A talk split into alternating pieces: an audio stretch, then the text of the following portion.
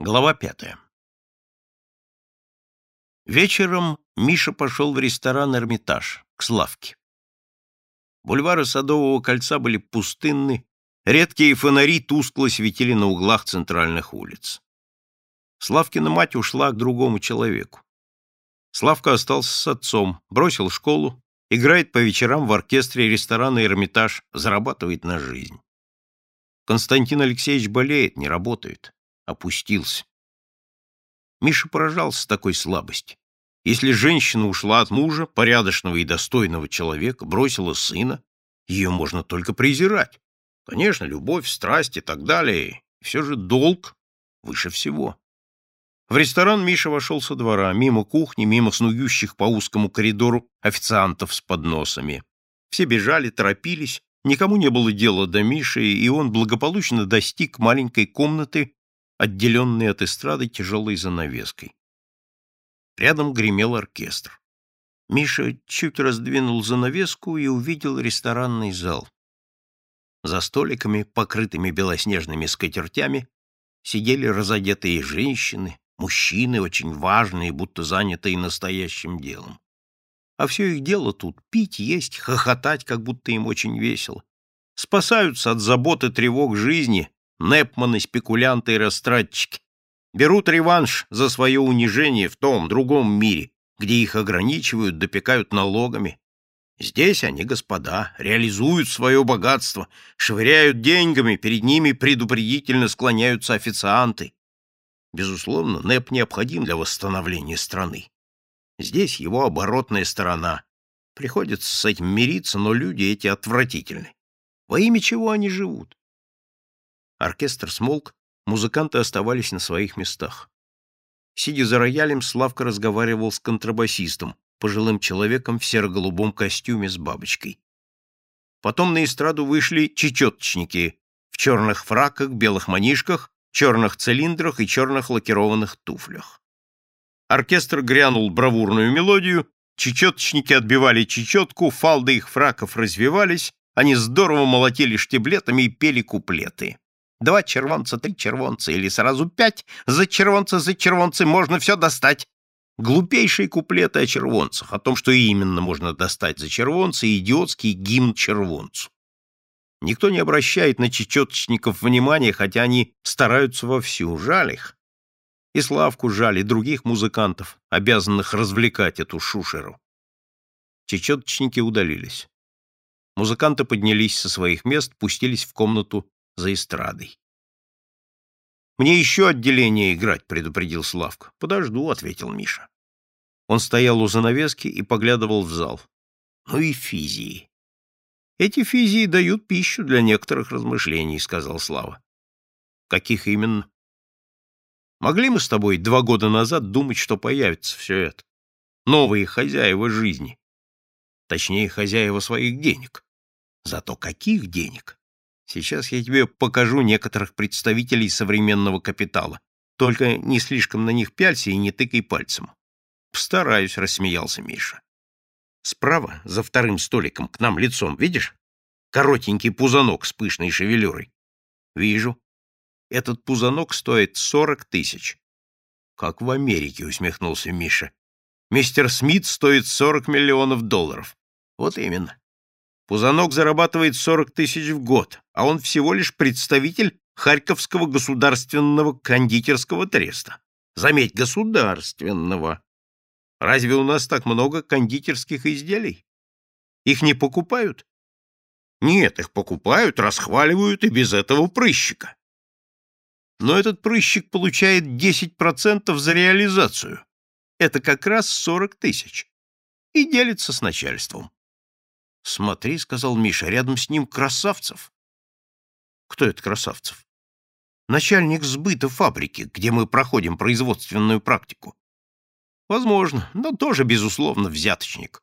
Мишу огорчил желчный тон Славки. «Разве мы с этим не боремся?» «Допустим», — не стал спорить Славка. «Теперь следующий столик, видишь? Черноусый джигит. Стоит тридцать тысяч. Представитель Азия рыбы. Рекламирует селедку. А чего ее рекламировать? Знаешь такой город Ачинск? В Сибири? Точно. Не на всякой карте найдешь. Есть там малюсенький магазинчик, торгует лаптями, дегтем, веревками, гвоздями, косами, серпами. Где же эта ловчонка себя рекламирует? Не угадаешь. В парижских газетах. И за рекламу плачено золотом. Вот так. Представляю себе ликование парижан, засмеялся Миша. Анекдот, наверное. Анекдот? Почитай крокодил. Смотри дальше. Иван Поддубный. Так он не Иван Поддубный, а фирма «Дешевое платье». Рядом два джентльмена в галифе, изящное платье, а там, дальше, в косоворотках и пиджаках, это так называемые кооперативы, артели, конечно, липовые, но вывески. Вывески самые идейные. Свой труд семгу изволит кушать, коллективный труд пьет шампанское. Труд, труд, труд. Удобное слово. Слушай, перебил его Миша, вглядываясь вглубь зала. Там в углу не Юра с Людой Зиминой? Они. Я знаю человека, с которым они сидят. Валентин Валентинович Навродский. Я его тоже знаю, с некоторых пор он живет в нашем доме. И они часто здесь бывают? Люду я здесь вижу впервые, Юра бывает. Навродский — наш постоянный гость. И сколько он стоит? Не знаю, фигура загадочная. Он всего лишь агент-заготовитель деткомиссии. Это ничего не значит. У всех здесь скромные титулы. Агент уполномоченный, владелец магазина или ларька, кассиры, как правило, растратчики, гуляют перед посадкой. Тут много чего насмотришься. Изнанка общества. Не изнанка, а отбросы. Можно сказать и так. Опять не стал спорить Славка. «Пошли», — сказал виолончелист, поднимаясь на эстраду. «Подождешь?» — спросил Славка. «Подожду», — ответил Миша. Заиграл оркестр. Юра и Люда поднялись и смешались с толпой танцующих. Навродский вынул из кармана пиджака конверт, положил на стол, прикрыл карточкой меню, щелкнул затвором портсигара, размял папиросу, закурил, бросил спичку в пепельницу, откинулся на спинку кресла, глубоко затянулся и даже не повернул головы, когда к столику подсел Красавцев. Навродский придвинул ему портсигар, приподнял карточку меню. Красавцев достал папиросу, вынул из-под меню конверт, опустил в карман. Здесь вся сумма. Можете не пересчитывать. Когда я получу следующую партию? На помятом красном от водки лице Красавцева появилось обычное для взяточника выражение неприступности. Через неделю, не раньше и без скидки на брак и третий сорт. Почему? Зимин собирается лично проверить брак и сорт. Беспокоится, что его слишком много. С ним нельзя поладить. Из старых спецов трусит.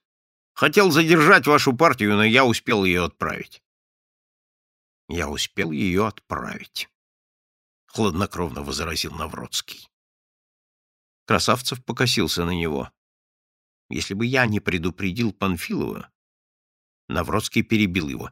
Если бы я не успел за полчаса погрузиться, вы бы попались на фиктивном браке и пошли под суд. Красавцев опять покосился на него. Пижона следует осадить. Зимин требует документы по вашей отправке. Пожалуйста, документы в порядке, ответил Валентин Валентинович. Если в них особенно не ковыряться. «Документы в полном порядке», — повторил Валентин Валентинович. «Можете спокойно их передать. Пусть изучает. Даже у себя дома. Вот именно, пусть возьмет домой и тщательно ознакомится». Оркестр смолк. «Значит, договорились?» Навродский давал понять, что Красавцев может удалиться. Вставая, Красавцев ухмыльнулся. «Вы здесь с дочкой Зимина, если не ошибаюсь?» «Не ошибаетесь можете спокойно передать документы Зимину в личное пользование. Вернулись Юра и Люда. Люда села, оправила платье, осмотрелась. — Ну как? — спросил Валентин Валентинович. — Прекрасно. Люда впервые была в ресторане. Когда она шла сюда, волновалась, смущалась. Ей казалось, что она прикоснется к опасной, запретной, но заманчивой стороне жизни. Папа и мама будут огорчены, узнав, что она была здесь но она хотела посмотреть, хотела знать, что это такое. Узнала, посмотрела и, может быть, больше не придет сюда. Ничего особенного. Пьют, едят, танцуют. Пьют и едят очень вкусно, вкуснее, чем дома, и совсем иначе. Она так честно и скажет. Хотела посмотреть? Посмотрела. Папе и маме всегда важно понять мотивы. Она им объяснит мотивы. Было интересно посмотреть. Правда, ей приятно, что и на нее смотрят. Дома существовала эта тема. Люда кокетка. Ее за это высмеивали. Папа часто говорил, Люда опять смотрится в самовар. В конце концов, у каждого есть и должны быть недостатки. В общем, Люда мысленно договорилась сама с собой, мысленно договорилась с родителями. «У вас знакомые в оркестре?» — спросил Валентин Валентинович. «Мальчик из нашего дома, Славка Ильдаров, очень талантливый». «Не без дровани», — снисходительно согласился Юра. «Нет, очень талантливый», — возразила Люда. «Но у них дома неприятности, родители разошлись, и он вынужден играть в ресторане. «Это пойдет ему на пользу», — сказал Валентин Валентинович. «Да? Почему?» — спросила Люда. «Трудно объяснить. На ум приходят банальные слова, невзгоды закаляют, характер вырабатывается в гарнире испытаний и тому подобное. Но в этих стертых выражениях заложены никогда не стареющие истины».